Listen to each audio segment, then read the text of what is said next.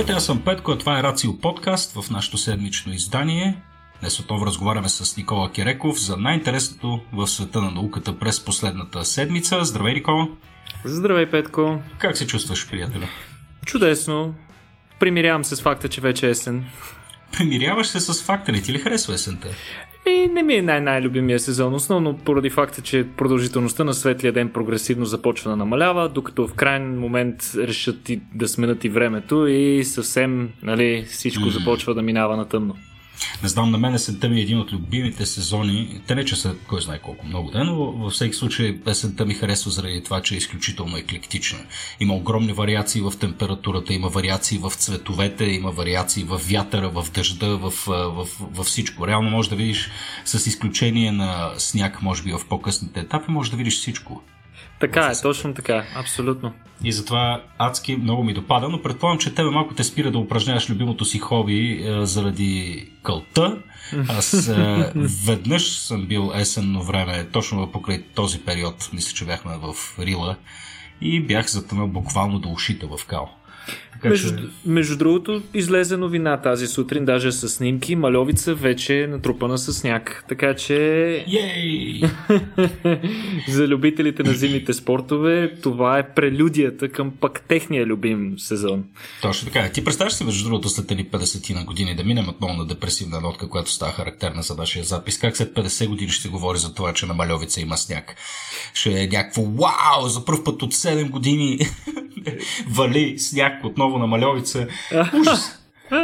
да не говорим за това, да не говорим за това, да не, да не, да не се сдухваме още от самото начало. Никола, предлагам ти днес а, да кажем по две-три думи макар и дискусията да е изключително обширна, или поне да е необходимо да е изключително обширна а, по отношение на жените в науката.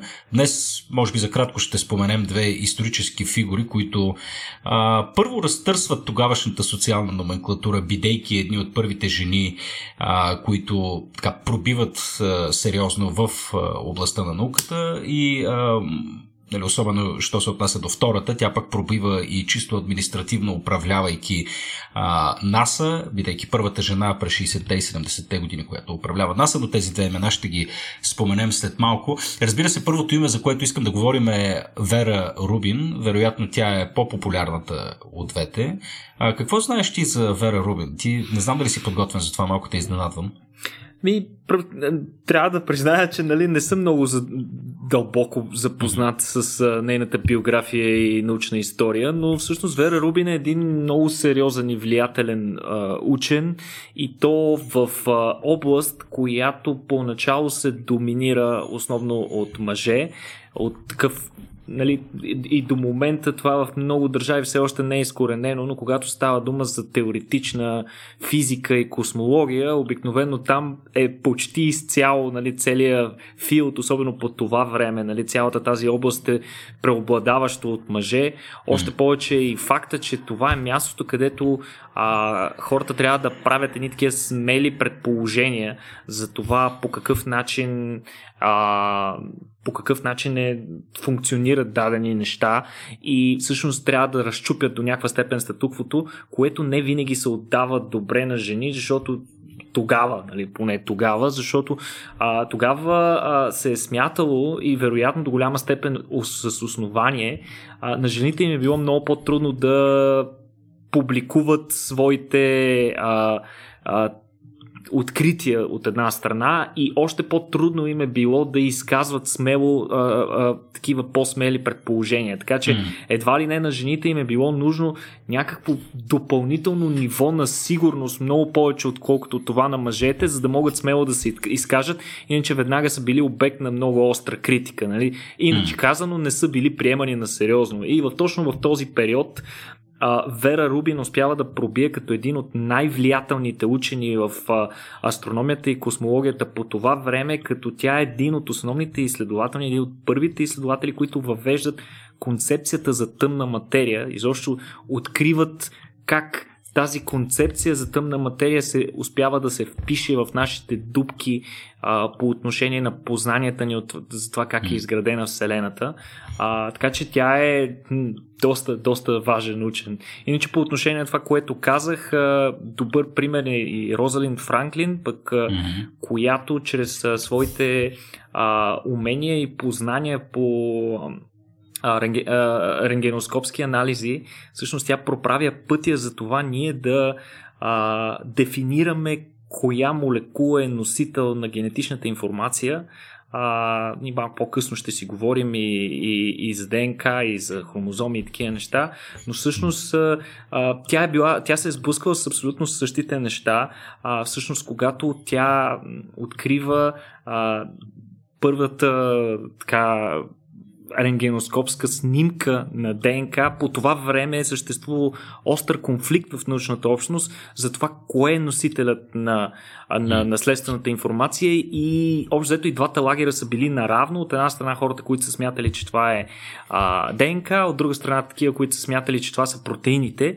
И всъщност нейните открития са поставили основата и са дали възможност в последствие Уотсън и Крик да а, развият своята теория и да направят а, своите големи епохални открития няколко години по-късно, но всъщност вероятно е можела и тя да направи нещо подобно или поне да вземе по-дейно участие в крайното а, откритие на структурата на ДНК, ако е имала правото да изказва свободно своето мнение, но всъщност а, тя се е отклонила и се започна да се занимава повече с вируси и такива неща. Mm-hmm. Представяш си, между другото, освен всички тези много сериозни проблеми, пред които се изправя една жена учен, като трудността да публикува или както ти каза, тежестта на доказателствения материал трябва да е много по-сериозна, за да могат да я вземат пък на сериозно.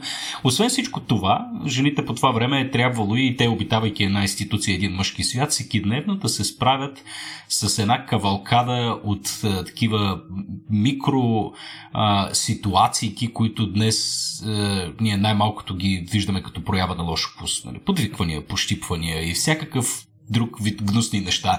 А, така че аз само мога да си представя какво е действително да си жена на науката в, в, в, тази епоха, така че със сигурност един, един малко по-дълбок разговор в цялото общество всъщност е, е действително е необходим. А, но нека да се върнем малко и на Вера Рубин конкретно. Сега не случайно ние говорим за нея, тъй като а, имаме един нов телескоп, който носи нейното име. Искаш ли да ни разкажеш малко за този телескоп?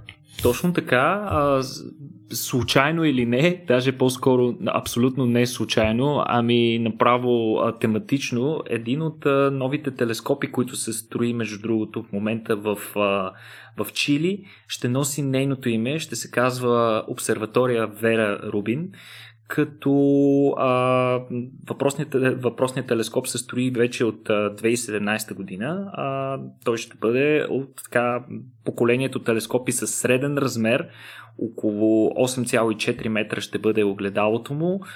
Само за сравнение ще кажа, че най-големият телескоп на Балканския полуостров това е обсерваторията в Рожен. А, големината на, на огледалото, на основното огледало на тамошния телескоп е само 2 метра, така че доста, доста по-голям телескоп. А, но новината, която идва от там е, че всъщност камерата, която е сърцето на тази обсерватория, камерата, чието сензори трябва да засичат нещата, които а, вижда телескопа. А тя е много революционна на въпросния телескоп и тя е вече готова, като тя постига а, и един своеобразен технологичен рекорд в а, тази сфера, като а, този рекорд е за най-голямата снимка, правена някога и това е 3200 мегапикселова снимка. Това е най-голямата снимка, която се прави единична снимка. Говориме, която не е а, композит от няколко снимки, а е единична снимка от 3200 мегапиксела. Не знам дали мога да си го представим това нещо, какво, какво представлява. А, за, за иллюстрация на това инженерите а, смятат, а, дават следния пример, че с, при, тази, при подобна снимка а, ние бихме могли да видим в а, сравнително доста добри детайли едно топче за пинг-понг от разстояние 25 км. Значи, за да добиеш представа за, какво, за каква технология става дума. Иначе въпросният сензор а, тъй като не може да се построи толкова голям единичен сензор, тъй като въпросният сензор е с а, големина около 60, а, около 60 см, представете си горе-долу като квадрат, един 60 см а, квадрат с, с страна 60 см и той съдържа 189 отделни сензора като а, в процеса на изграждането му са, е, е отнело 6 месеца, тъй като сензорите е трябвало да бъдат разположени на минимално разстояние, на някакви микрометри един от друг, така че а, общия, общата композитна снимка, в смисъл цялото нещо да работи като единичен сензор. И това е изисквало специални а, материали и специална постановка, при която хората са поставили отделни блокове, съдържащи няколко сензора едновременно, използвайки специален а, индустриален, а, супер, а, супер прецизен кран, който полека-лека е поставял тези сензори в, а, в общия кожух, тъй като всяко помръдване е можело да причини щети за милиони долари, защото едно напукване на някой от сензорите би бил фатален и ще забави доста проекта, разбира се. След като са сглобили всички тия сензори и са навързали електрониката, какво си мислиш, че са направили учените, за да тестват въпросната камера? Ами те са решили да заснемат едно броколи. И едно броколи. по-скоро броколи, точно така, един, един специален сорт броколи, който е известен, че е малко по-особен и красив и така с едни характерни а, образования, подобни на фрактали.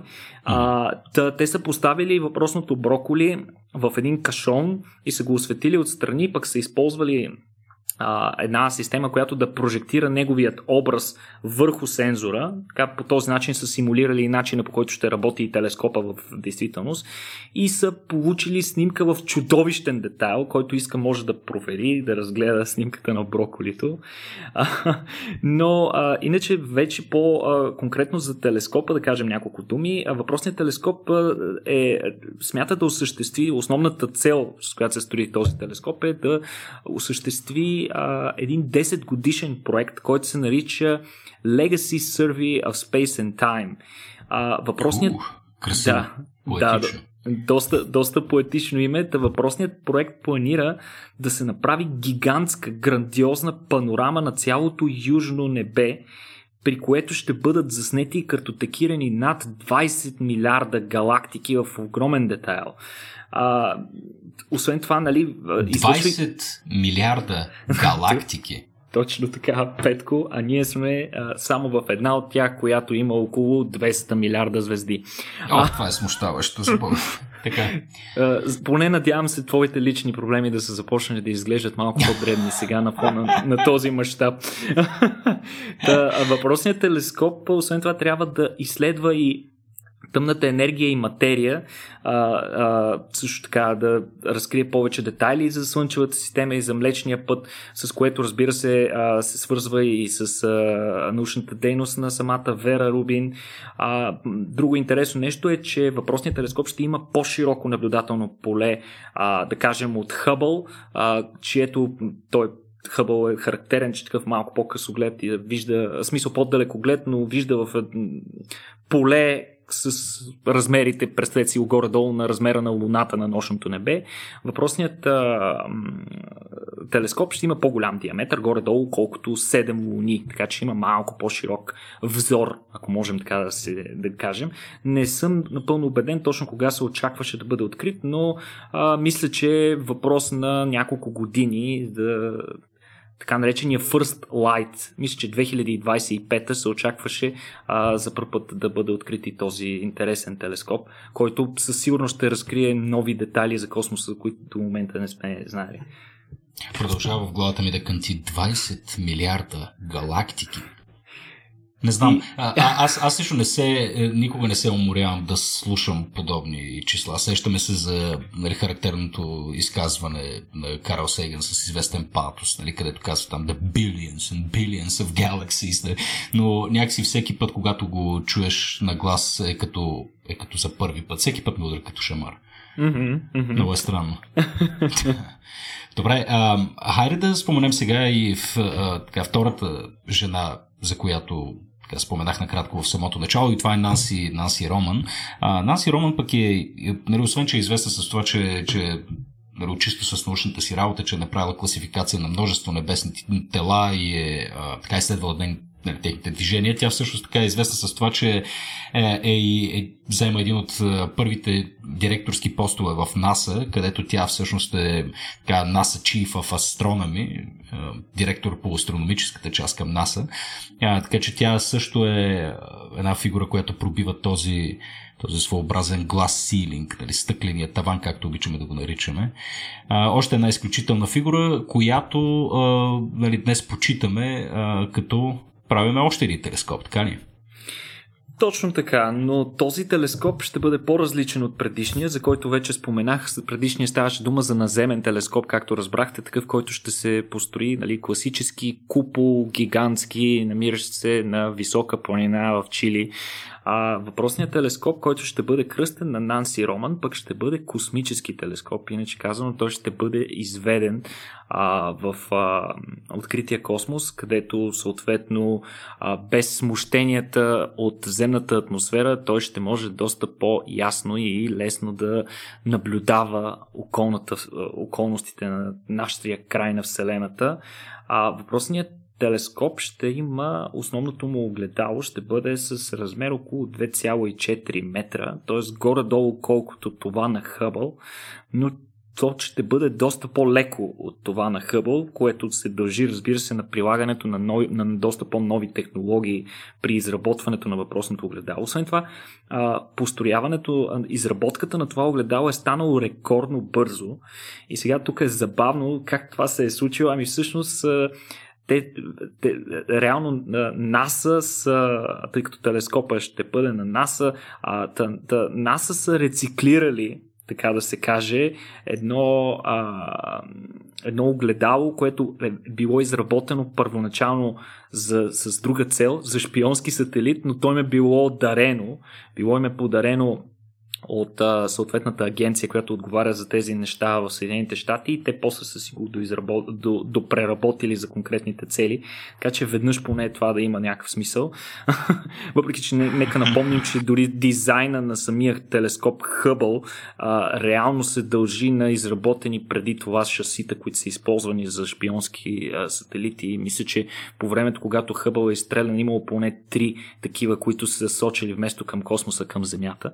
Но да избягаме от тази тема и да си кажем, че да кажем още няколко думи за този интересен космически телескоп. Всички сме свикнали да слушаме много за Хъбъл, както и за неговият наследник, който предстои да бъде изстрелян Джеймс Уеб. Вече никой не знае кога. След поредното отлагане няма и да е през 2022, май ще е 2023, вече никой не е точно сигурен, но този Нанси Роман телескоп първоначално не се е казвал така, той се е казвал W First или Wide Field Infrared Space Telescope, а, той има 100 пъти по-широко поле за наблюдение от Хъбъл. Нали, преди това си говорихме за този, който имаше 7 пъти. Сега имаме телескоп, който има една гигантска панорама и гледа едновременно огромни полета от нощното небе. И съответно ще заснеме 500 милиарда галактики.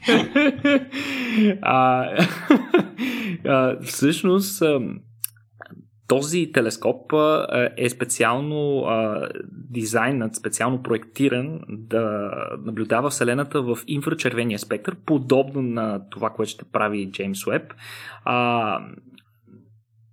реалната функция на Джеймс Уеб е да гледа възможно най-назад във времето и пространството и, и, и, и да види нали, какво се е случило в първите моменти след а, големия взрив и как е еволюирала Вселената в тези а, първоначални моменти след като се развили първите звезди.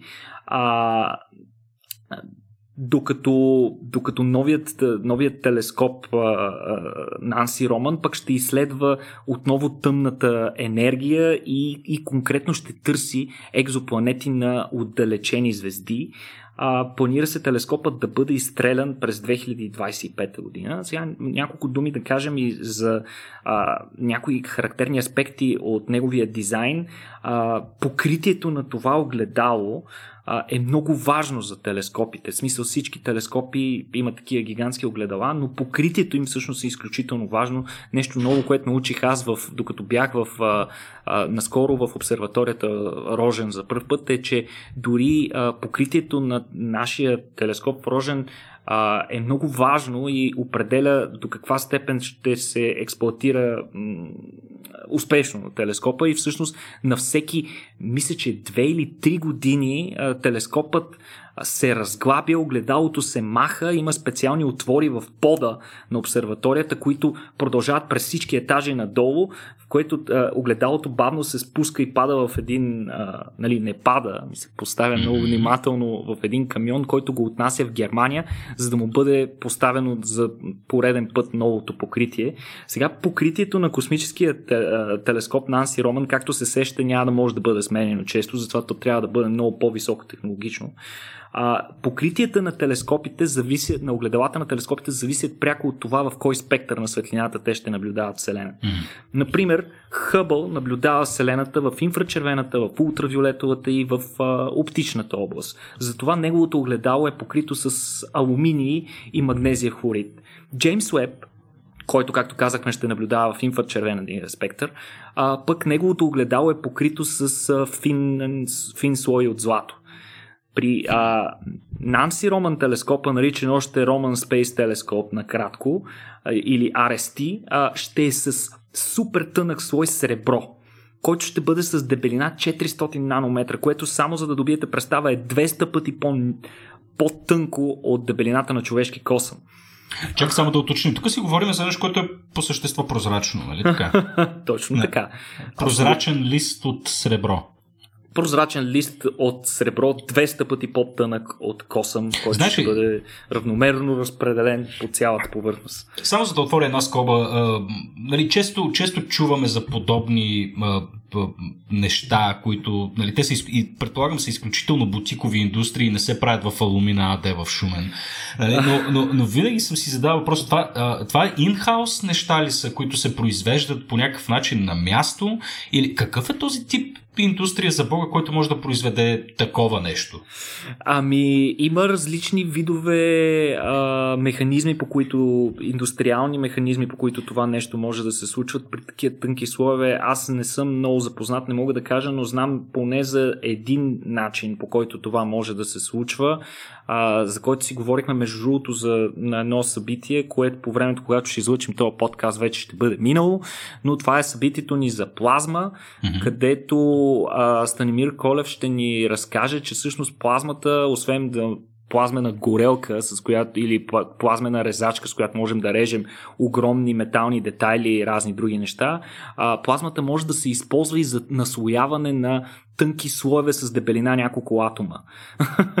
така че, а, мисля, че по отношение на технологичните ни приеми да правим неща на микро и нано нивото, мисля, че доста напреднахме през последните години. Дори самите процесори, които ни позволяват на Петко с теб в момента да използваме персоналните си компютри или мобилните си телефони и да записваме този подкаст, не биха били възможни без подобни технологии, които ни позволяват да манипулираме химичните а, съединения на микро да, и нано да, ниво. Да.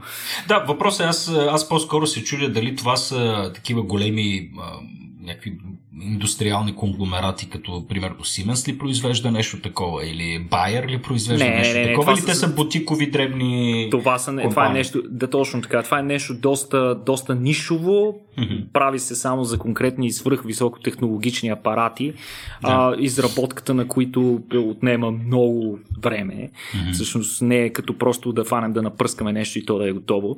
Така че mm-hmm. това си е доста, доста нишово и а, със сигурност се прави от фирми, които ние с теб при други обстоятелства едва ли бихме чули. Окей, okay, да. Колко нанометра каза 400 нанометра, 200 пъти по-тънко от косъм? Да, но не това е нещо, което най-много ме впечатли, понеже точно си говориме за прецизност при изработката. Това е изключително важно, когато става дума за, за, за наблюдаване на неща, които са на стотици светлини, стотици милиони светлинни години от нас, дори милиарди. А, та, за да е... От НАСА се похвалиха, че всъщност въпросният телескоп и конкретно огледалото, което вече е завършено, а, ще е, е, е реално е, е надвишило два пъти изискванията за прецизност на изработката. Иначе казано, а, НАСА твърди, че най-големите издатини по повърхността на това огледало са само с, една, с, с, с височина само 1,2 нанометра, максимална големина. Сега, за да добият хора представа, защото тия нано-микрометри нищо не им говорят на повече случаи. Ние живеем в друг свят, не живеем в нано или микросвета. Но а, НАСА дава следното сравнение. Ако огледалото е с размера на Земята, най-голямата издатина ще е с височина 1 см.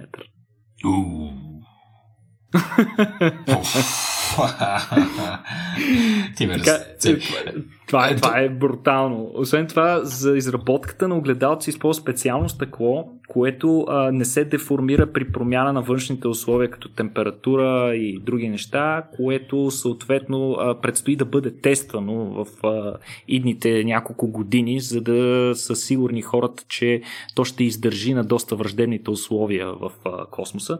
Иначе не съм напълно убеден, но мисля, че а, въпросният апарат а, даже няма да бъде на близка земна орбита, май някъде близо до Лагранж точките ще бъде изведен, за да може така необезпокояван да разглежда неща а, и да ни дава повече интересна информация за Вселената около нас. Аз още не мога да възприема това с единия сантиметър и планетата Земя. А, и ще ти кажа защо едното от нещата, които си спомням, че бях запомнил от една детска енциклопедия, беше а, свързана с това, че нали, Земята погледната от космоса изглежда като стъклено топче и тя по същество е по-равна и от билярдна топка. Нали, че дори ако вземем Килиманджаро, Хималайте, Памир и всичко останало, Земята пак е също толкова плоска, колкото и... Да, погледната отдалече не си Погледната личи. отдалече, да, не си, не си личи. Като каза един сантиметр, това наистина звучи фрапиращо. Особено, а, не знам, аз наскоро четах една, една много интересна книга историческа за историята на стъклото и си мислех колко далеч сме стигнали от... И то, и то буквално за последните майче около 60-70 години, тъй като технологията за производство на стъкло не се променя съществено в продължение на, на столетия. Нали? Може би само в началото на 20 век, вече преминайки в индустриалната епоха, можем да правим някакви, някакви неща, които са нали, по същество адски несъвършенни, нали, криви и така нататък. А, и сега да, това, да, което ми казваш е... хората, хората не могат да си представят, че концепцията за прозорец, такава каквато имаме днес навсякъде да. около нас, не е съществувала буквално до съвсем скоро. Точно така, аз мисля, че даже в един подкаст си го говорихме това нещо. Може би този подкаст, в който записвах от морето, когато трябваше да изчезна заради странния mm-hmm. ураган, който върхлетя плажа. Да, мисля, че тогава го споменахме, че всъщност вместо прозорец и вместо стъкло се е използвало омазнена хартия. Mm-hmm. Нали, буквално до преди 300 години, нали, или нещо такова, даже по- по-късно. Така, да, интересна, интересна тема. Общо зато човек, където и да се разръчка, е, излизат толкова интересни неща, че човек да се чуди с каква тема да се захване и къде да задълбае. Но като си говорим за задълбаване, сега пак отново гледахме нагоре към, към космоса, нека да погледнем сега малко по-навътре, където нещата са също, също толкова сложни и също толкова неясни. Разбира се, тук конкретно говорим за човешкия, за човешкия геном, за човешките гени и конкретно за човешките хромозоми.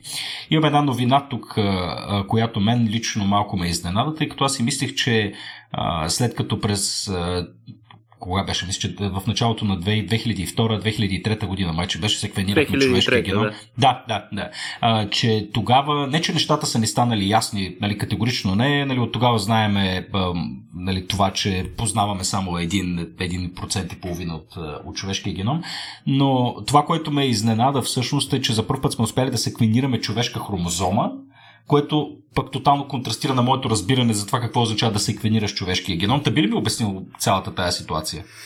Ами, всъщност, вероятно и нашите слушатели а, знаят, че а, човешкият геном се съхранява в а, 23 двойки хромозоми. 22 от тях наричаме автозомни, защото са съставени от идентични, две идентични хромозоми, всяка от които едната идва от, баш, от бащата, другата от майката, и една двойка полови хромозоми, които съответно, ако са две хикс хромозоми, се получава женски пол, ако е хикс и съответно една хикс хромозома и една Y хромозома, това отговаря на мъжки пол. Това е хромозомата, която определя това какъв пол сме.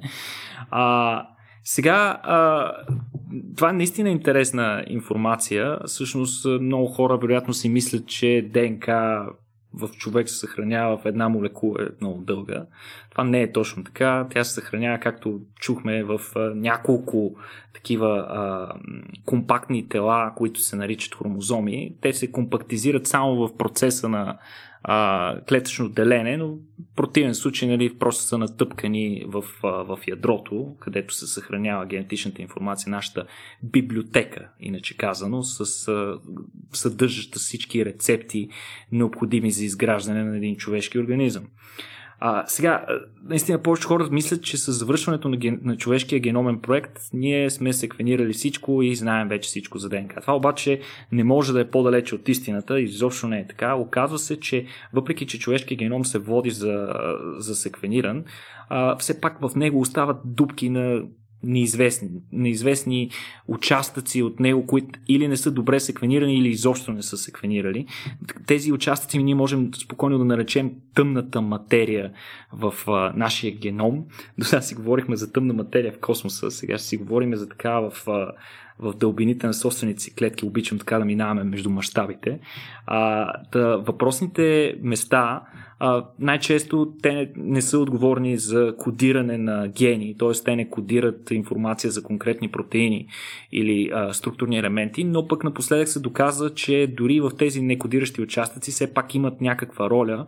А, от една страна те могат да изпълняват структурна роля в това как е организиран самия геном, от друга страна някои от тях може да кодират други неща или пък да, са, да съдържат регулаторни участъци, които участват в регулирането на експресията на различни гени, което ги прави не по-малко важни. Още повече, че наскоро пък и беше доказано, че именно в тези участъци има най-голяма вариация между отделните индивиди. Може би там се крие тайната, защо аз съм изглеждам по един начин спрямо Петко и така нататък. А, така че това познание е доста важно да бъде разкрито и до този момент имахме проблем с разкриването на това, тъй като методите, които се използваха до момента, така наречения shotgun метод за, за секвениране на ДНК, представлява едно а, своеобразно разбиване на ДНК на малки сегменти от по няколко десетки нуклеотида, които в последствие след това ДНК-то в тях се копира а, и те се подреждат по подобие на пъзел с милиарди частици, чрез специален софтуер се подрежда. Именно за това отнема доста, е отнело доста време в началото секвенирането, сега отнема доста по, става доста по-бързо, но въпреки това въпросната технология не ни позволява да секвенираме някои участъци. Тези участъци, се, например, се намират в така наречените центромерни участъци на хромозомите. Това е мястото, където два две еднакви хромозоми, както ви казах, те винаги са по двойки, две еднакви хромозоми се залепят една за друга по време на процеса на клетъчно делене. Тези центромера е доста важен участък, но всъщност там традиционно поради, последовател, поради повторните последователности там е много трудно да се, да се секвенира този участък. И затова всъщност откритието, което учените са направили, че те най-накрая са успели да секвенират изцяло и напълно една такава човешка хромозома. Става дума за хикс хромозомата като те са използвали напълно различен метод. Използвали са един от най-новите методи за секвениране, който излезе буквално преди няколко години. Беше обявен за едно от най-перспективните открития в науката а, на годината, мисля, че преди две или три години нещо такова беше. Става дума за секвениране чрез нанопори. Какво представлява това? Ами, представете си една а, мембрана, която е а, е, е, не пропуска електрически ток.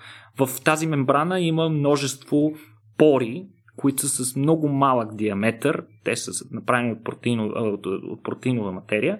А, и всъщност се създава напрежение между, от двете страни на мембраната. От едната страна е нашата проба с ДНК и това напрежение кара ДНК буквално да изпълзи като змия през тези пори, които са точно с правилния размер, така че ДНК да минава като, като змия, така да се каже. Докато минава през тези пори, отделните нуклеотиди на ДНК контактуват с тази мембрана и като се измери промяната в напрежението, ние можем да съответно да знаем дали това отговаря на дадена буква от основните четири нуклеотидни бази, от които е изградена ДНК. И по този начин могат да се секвенират много по-големи участъци. Казах ви преди това, шотган метода до няколко десетки нуклеотидни бази, докато нанопорите позволяват до няколко хиляди на куб, което означава, че секвенирането от една страна е много по-просто, от друга страна е много по-прецизно и много по-точно по отношение на това къде, какъв, кой остатък има.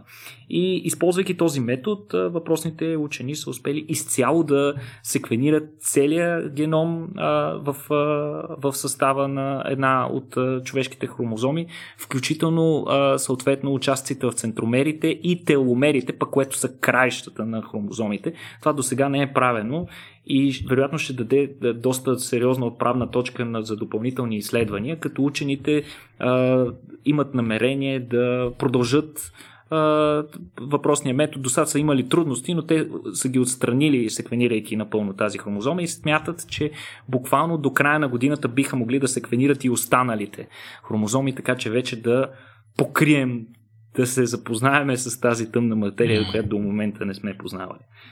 Много особено, що се отнася до, до генетиката и обещанията, които генетиката прави, много особено това, че тя някакси е навлязла в популярната култура като ам, The Smoking Gun, така да се каже, или не знам дали ми, е, дали ми е правилна аналогията всъщност тук, но като нещото, което действително фундаментално може да промени начина по който, по който се лекуваме и да промени медицината изцяло. А, нали, като говорим за персонализирана медицина, като говорим за а, нали, откриване на всякакви форми на предиспозиции, които пък да бъдат елиминирани чрез CRISPR и всичко останало, мисълта ми е, че най-много обещание а, нали, има именно от генетиката и най-много очакване от страна на публиката има по отношение на, на, на такъв вид а, нали, терапии и бъдещи лечения. Това, което обаче и рязко контрастира с очакването на широката общественост е всъщност а, скоростта, с която нещата се развиват. Сега при все, че а, нали, CRISPR беше фундаментален пробив а, в нашата способност да, да боравим с гените и да ги променеме, а, при все, че тази новина нали, сама по себе си също е важна от научна гледна точка, това, което много бързо става ясно е, че всъщност сме все още изключително, изключително далеч от нещата, които ние си представяме, че генетиката може да би могла да, би могла да прави. А, поне такова, такова е моето усещане, че хем има привидно висока скорост в откритията. А, хем някакси а, часовникът продължава да тиктака и на мен ми се струва, че а, аз няма да съм част от поколението, чието теломери ще могат да се а, нали, удължават вовеки и да живеят по 300-500 години и така нататък. Ами аз не, не, бих, не бих се съгласил напълно с теб. Според мен скоростта на развитие на генетиката в момента е чудовищна. Никоя mm-hmm. наука не се е развивала толкова бързо. То по-скоро това е някакво наше лично впечатление, с с което оставяме ние хората, просто заради това, което и ти самия казваш и за което и аз самия си мисля, че е крайно време да направим да, да, да проектираме едни по-добри хора, които да ни заменят още на генетично ниво, но а, всъщност науката се развива чудовищно, конкретно генетиката се развива чудовищно бързо, тя вече от самостоятелна наука започна да пуска пипала в абсолютно всички сфери на биологията, почти никъде нищо не се прави без секвениране вече в момента. Така че тя е вече изключително важна. А иначе, нали, конкретно по отношение на методите за нейната манипулация, там има и доста сериозни етични въпроси, така че каквото и да се случва, каквито и открития да се случват, как, с каквато и бързина да се случват там, при всички случаи ще имаме и едно допълнително забавяне от страна точно на този конфликт и на необходимостта ни ние да имаме абсолютна сигурност по отношение на манипулациите, които правим там, защото наистина за разлика от досегашните ни методи, които сме използвали, да кажем, за лечение, свързани с терапии и така нататък, манипулацията на човешкия геном е вовеки. Нали? Не е като един медикамент, който ако не работи и го спреш, то последствие ще се възстановиш или поне mm-hmm. отчасти ще се възстановиш или поне ще спреш да си вредиш, то при промяна на генетичния материал, то това е което имаш. Край. Да. И, и, и, и всъщност тази категоричност, нали, тази а, основоположност на, на промяната на генетичния материал трябва да ни прави доста по-взискателни по отношение на сигурността при изследване. Така че ти си прав, най-вероятно ние с теб няма да видим а, няма да видим някакви сериозни приложения на, на тези методи, но при всички случаи ще видим сериозно развитие и то а, както в сферата на персонализираната медицина, за която ти спомена, и навлизането на истинското навлизане на персонализирана медицина, при която, а, да кажем, ще се, ще се секвенира част от генома ти, ще се види с кой ген имаш и ще се прецени кое е най- правилният подход за лечение на някое твое заболяване, но също така и при диагностика на различни заболявания. Вече навлиза абсолютно масово. Аз съм, аз съм на мнение, че генетиката се движи на прага на способността си а, спрямо сегашните стандарти. А иначе, а, както винаги, каквото и откритие да правим, нали, ние се връщаме отново на първа страница, в която аз знам, че нищо не знам. Нали? В смисъл всички, колкото повече неща разкриваме, толкова повече разбираме колко по-сложно е нещо. Прости открития не останаха. Всичко, което в момента ние като проблем, с който трябва да се сблъскваме, е доста, доста сложен.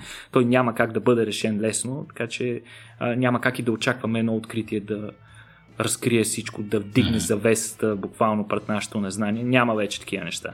Ами остава само да стискаме палци и да чакаме търпеливо и най-вече и да гласуваме, да гласуваме за хора, които подкрепят науката и са склонни да инвестират в нея. Това е най-малкото, което може да направим, за да осигурим нали, и, и нашето включително добро, добро здраве, така че надяваме се, че приоритет, приоритет на, на, на следващите поколения хора ще остане, ще остане науката, за да може поне ако нали, когато вече стигна 70-те си години, поне от тогава на там да мога да си гарантирам по още, поне още 50. Заради добрата работа, която някой друг е свършил. Така че стискаме, стискаме палци. Никола, много ти благодаря отново за този разговор.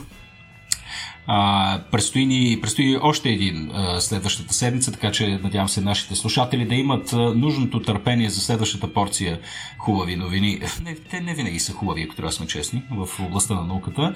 А, Никола, благодаря още веднъж. Благодарим и на нашите слушатели и разбира се на хората, които ни подкрепят в Patreon. Ако вие искате също да подкрепите това, което правим не само този конкретен подкаст, а Рацио като организация по принцип, а, можете да го направите на patreon.com наклона на черта БГ. Благодаря ви и до следващия път.